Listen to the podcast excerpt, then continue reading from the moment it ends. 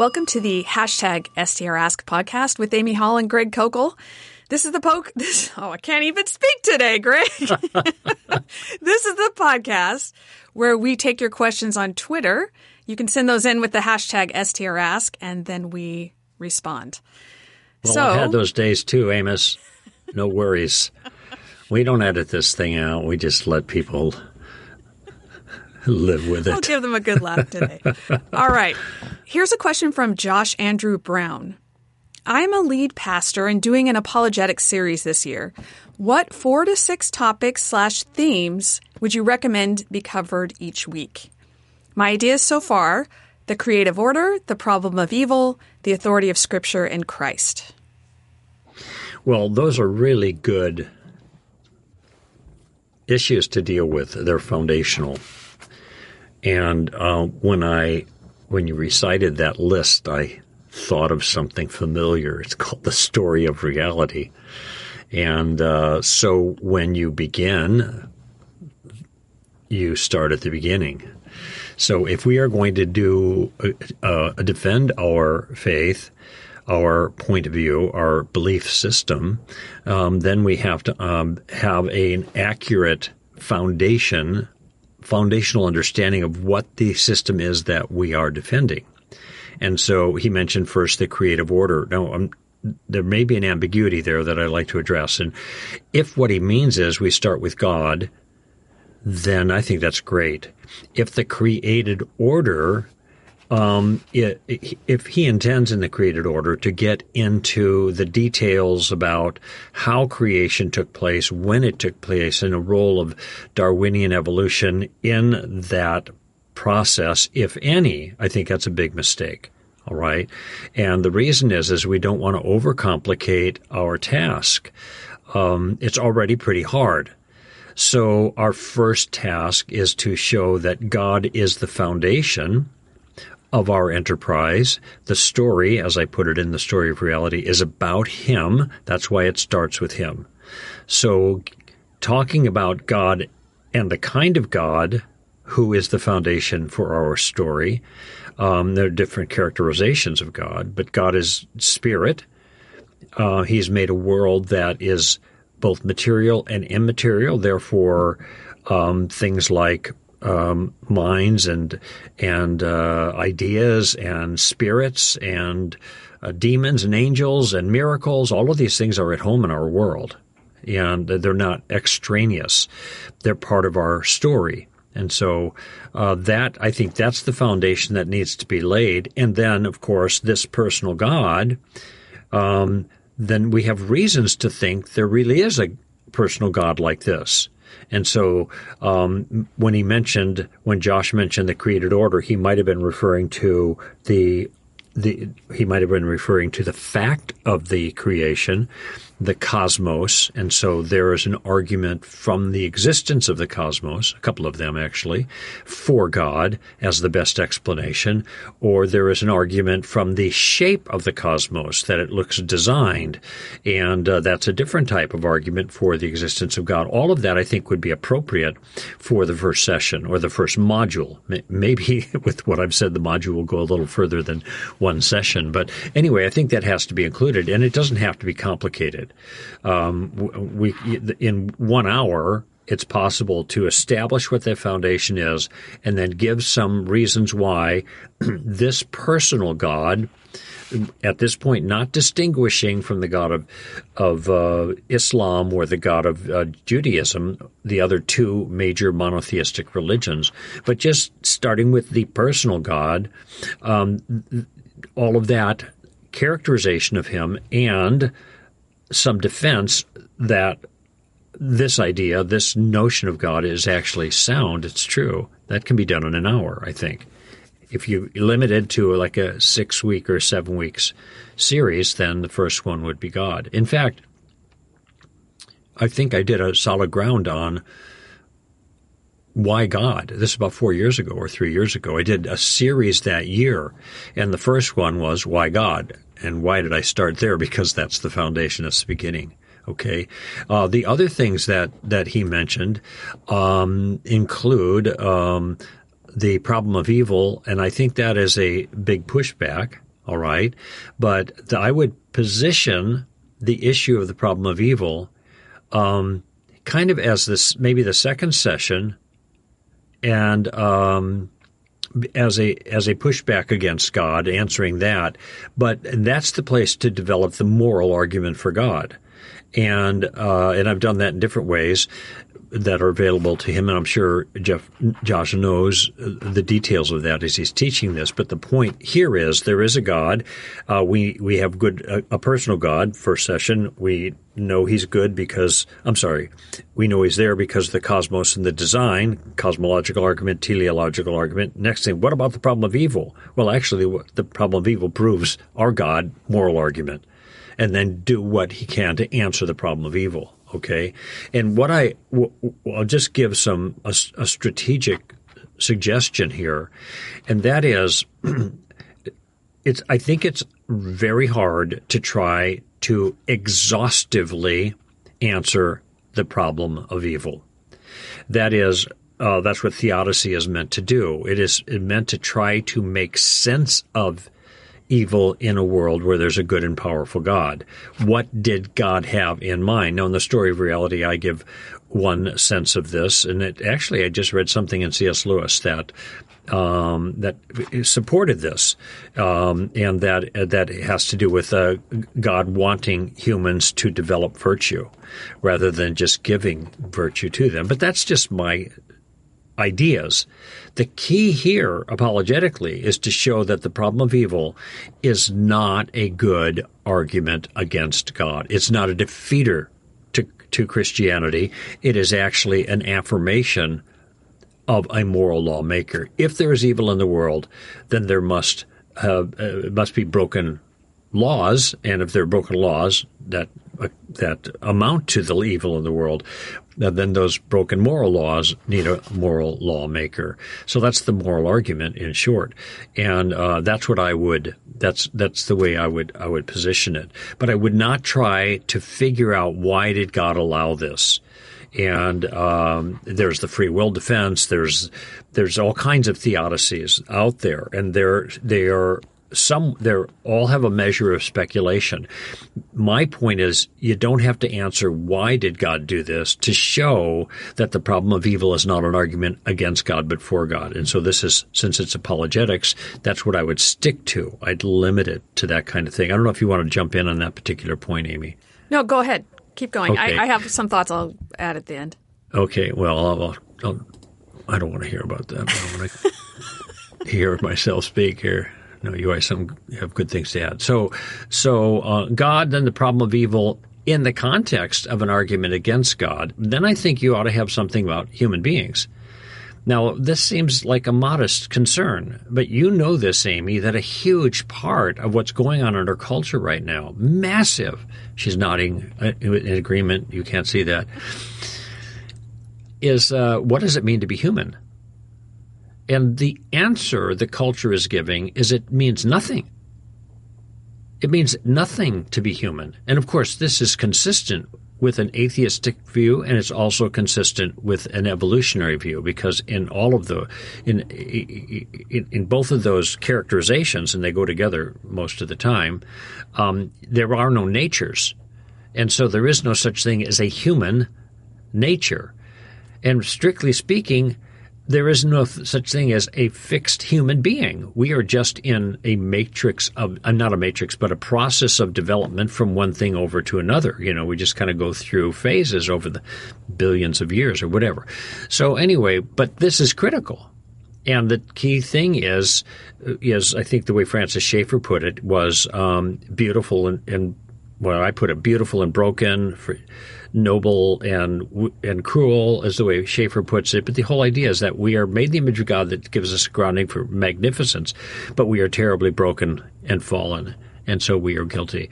So that's really key. I mean, that's what I would focus on, and that's what I did in the story of reality. And uh, then the uh, the authority of Scripture is really key. I, I, I proceed from man to Jesus and the reason is because the problem that God I'm sorry, the problem that man created needed a solution, a rescue plan, and that's where Jesus comes in. And that would be the person and the work of Christ. Now, since these are Christians that you're talking with, I, I would save the authority of Scripture till last and lay down these foundational things. Um, God as the creator, uh, answering the problem of evil to show that it's not a capable defeater and it's not a problem for theists, it's a problem for atheists excuse me, then I would talk about who man is, yeah, beautiful and broken. Those are the two key parts. Then, then what's God's answer to the problem? And that's the rescue plan that comes in Jesus. And that's also two parts. The person, who is Jesus, and the work,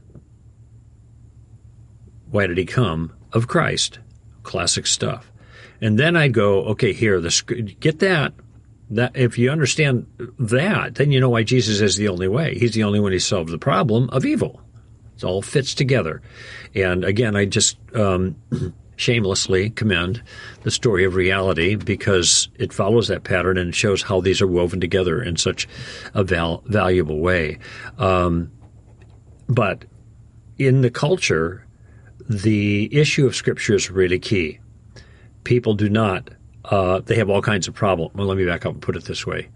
Um, one of the biggest challenges we see in the culture right now, especially with those who are given to deconstruct and then eventually deconvert from Christianity, is Scripture, what it says and what it means.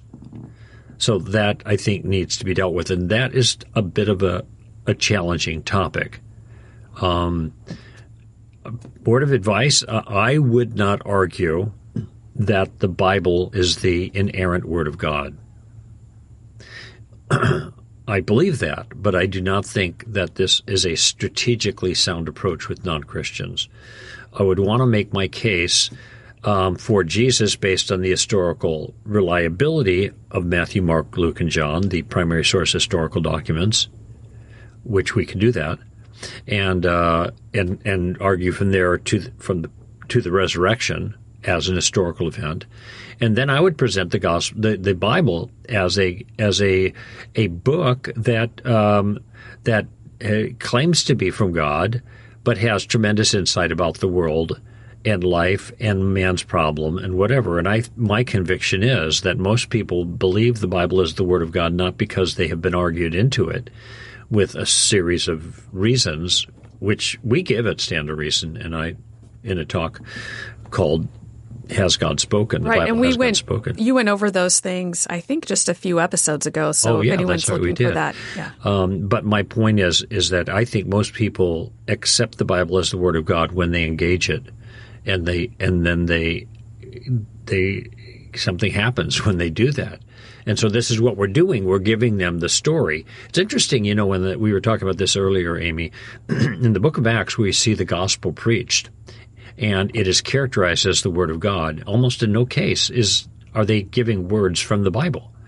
They are they are summing up the content of the gospel in different ways and explaining and persuading. These are the words that are used. They are not quoting verses. There were no verses to quote, actually, at that time for the New Testament. They were giving the gospel, the Word of God, which was contained in that general sense in the explanations that they were offering and uh, about Jesus, etc. And so this is the same kind of thing that I'm talking about. We tell people the biblical story.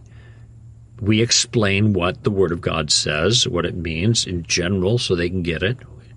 We don't get into young earth creationism or the rapture or the second coming or uh, Calvinism versus Arminianism. We don't get into any of that stuff. It's that just creates problems. At this level, we're just talking about the foundational things. So that's my theory. So, Greg, I wrote a post called Five Apologetics Questions You Need to Think Through. And I think all of these fit into the framework of Story of Reality. But there's one thing you didn't mention specifically that I think could go. Uh, well, here are the five that I have the existence of God, the goodness of God, the trustworthiness of the Bible, the resurrection, and the gospel.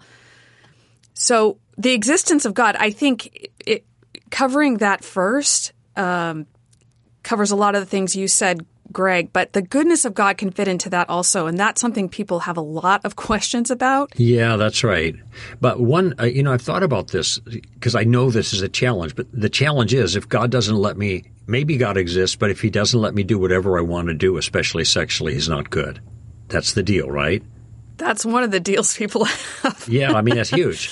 That's huge. But but I think as a, a leveraging the moral argument, I think it's fair to say if God is not good, then there is no good of any kind. Yes, absolutely.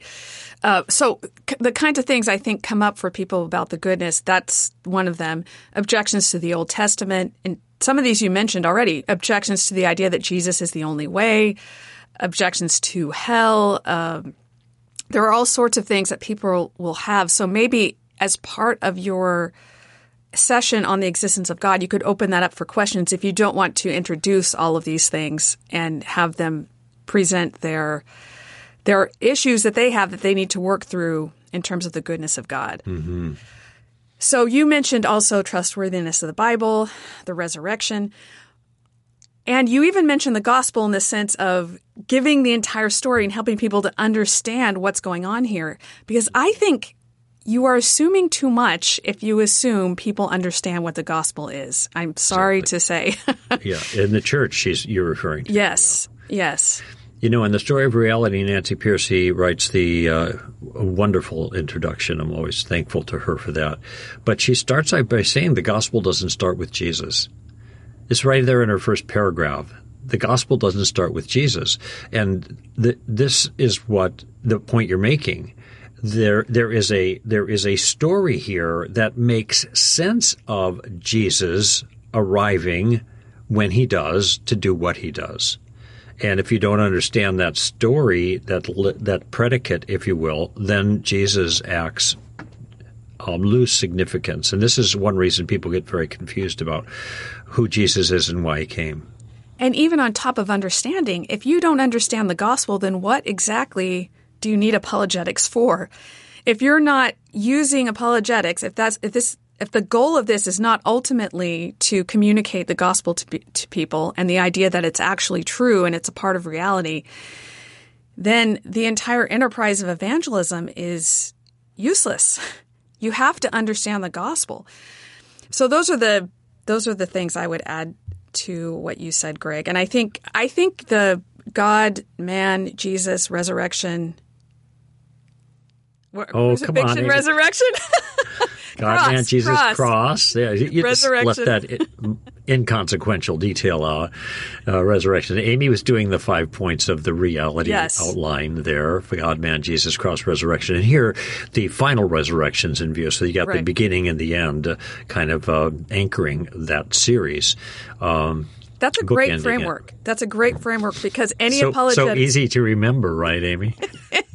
any apologetics you add will fit into that framework because it's right. the, you know, it's the overall story. Mm-hmm. So, Greg, to go along with that question, here is one from Johannes who's writing from Germany. Hmm. For Guten some, Tag. yeah, for some members of a church's apologetic meetings, publicly talking about doubts and core questions seems very important and essential. For others, these same discussions are more confusing and sometimes even doubt inducing. How can one deal with this in a proper way? Um, this is a really important thing to talk about.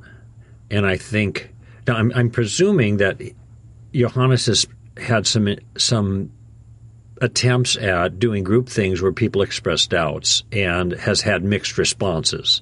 Sometimes this works out fine, and sometimes it just increases doubt. So uh, I'm just going on that assumption. By the way, I think these kinds of sessions are fabulous. Absolutely fabulous. One of the big reasons young people are deconstructing which means they're being encouraged to take a look at everything they believe and to doubt it and then this leads frequently to deconversion, then they go elsewhere, um, is because people aren't answering their questions. And they, it, it, it's madness to me when I hear young people say, Well, I've asked questions and I'm just told to be quiet. don't ask those questions, just have faith, or something like that. It, it's hard to know how thoroughgoing that pattern is, but I certainly have heard about it, it a lot. It's the it's the worst thing you can do, in my view. Well, what if we don't know the answers? Someone might say, and that just increases doubt if we can't give answers. Oh, I get that. You got to get the answers. This is part of discipleship. Now, it doesn't mean you have to have them at the top of your head. That you got to be spouting them all off, you know, because I can't even do that with everything. Amy can, but I can. so, um, here's what I suggest for those times where questions are asked and that is if you have like a weekly session, um, when people ask questions, if there are questions that the the person who's doing the answering does not have the resources to answer, if it is left alone, can't answer that, then that's an opportunity for doubt the person who answers the questions with doubt doesn't have his doubt resolved, and those who wasn't, weren't thinking about that question, now it's bothering them. The result, is, I'm mean, not the result, the antidote is that the person who's in charge of answering the questions has a whole week now to go back and figure out the answer to that question. And the resources are abundant. They're, a, you know, a, a mouse click away, literally. And if you go to str.org, it's a good place to start because there's hardly anything that has been a challenge to Christianity that that one of our team members have, has not addressed well. And we are just one player in a massive field of of of Christian workers. We have a deep, deep, deep bench. So this is able to be resolved. So have your Q and A sessions. Answer what you can well and what you can't answer well, have, pick it up. Okay, next week we're going to come back to this thing because I don't have the goods yet. And then get the goods and then come back and start out your next session. Here are the two things that I was, three things, whatever it is, that I, I was not able to give a good answer for last week. But here is the thought I have now based on my research. And so if you do it that way, it gives the the people freedom to ask whatever questions they want, um, get some answers, questions that aren't answered immediately because it's just out of the scope of the person answering the question to deal with, can be answered the following week or so when that person has some time to do some research. So it seems to me that's the best of both worlds. I yeah, that's a that's a good idea, Greg. I think if you want even more control over what is being put out there because obviously the more things that are put out there that you can't answer, the more doubts people are going to have over that week. Even if you have an answer, you can't you might not be able to get to everything. What you could do is have people submit the questions in advance. They could mm-hmm. email you or they could text you as you're sitting there in real time. You could take a look, answer the ones that you can answer then, and then just do this as a regular event. So they know that there will be another time where they'll be, have their question answered. But that way you can prepare ahead of time. You, you're not going to mm-hmm. be blindsided by something you don't know. Mm-hmm. You can work your way methodically through the questions, but you don't bring up things that you can't answer in the moment. That's good. That's a good a good point. There are I think there are a lot of ways to do it. And I you you also can it depends on who your audience is. Maybe you have some who really don't know anything about apologetics and they're maybe very fragile and don't have a lot of trust that there are answers out there. So you can adjust this in terms of how mature and knowledgeable the people in your class already are. Because if they already have a foundation of apologetics, then if they hear something they don't know about, they're not likely to panic. they probably hmm. will just say, Oh, that's an interesting question, and they'll have the patience for it. So I think you just you kind of need to evaluate and have a sense of who your people are and where they are and just control how much gets out there that is not yet answered. Amy, let me offer just a little tweak on your suggestion, which I think is really great. And actually, when uh, I do Q and A's with audiences in a church, oftentimes this is the way it's done on cards. Pastor reads off the question, uh, or people text it in or something. There's a small liability uh, with not being able to engage the person who's asking the question, and that is when there are ambiguities in the question. Of course, most people know that um, the first step of the game plan, tactical game plan, is to gather information, and you do that with the question, what do you mean by that? So when there are questions that are asked, lots of times there's ambiguities in the question. I actually like working with the individual to get able, be able to clarify. So if it, it turns out you're reading a card from somebody in the audience, and then you say, okay, well, I'm not sure about this. Who is it that raised this question? Because I have a, a clarification question for you. Okay. Oh, okay, Bob. Yeah. Let me ask you about this. When you said this, what did you mean this or did you mean this other thing here? And so there's a little engagement that's involved mm-hmm. that helps you to clarify th- some things if necessary, but it also allows you to manage which questions you deal with at any particular time, which is what you had suggested. Mm-hmm. Good job. And as long as you do this regularly, you you can work methodically through all these questions and people will right. be patient, I'm sure. It's a great idea, uh, Johannes. It is a fabulous idea. Well, thank you so much for your questions. We look forward to hearing from you on Twitter with the hashtag STRask. This is Amy Hall and Greg Koukl for Stand to Reason.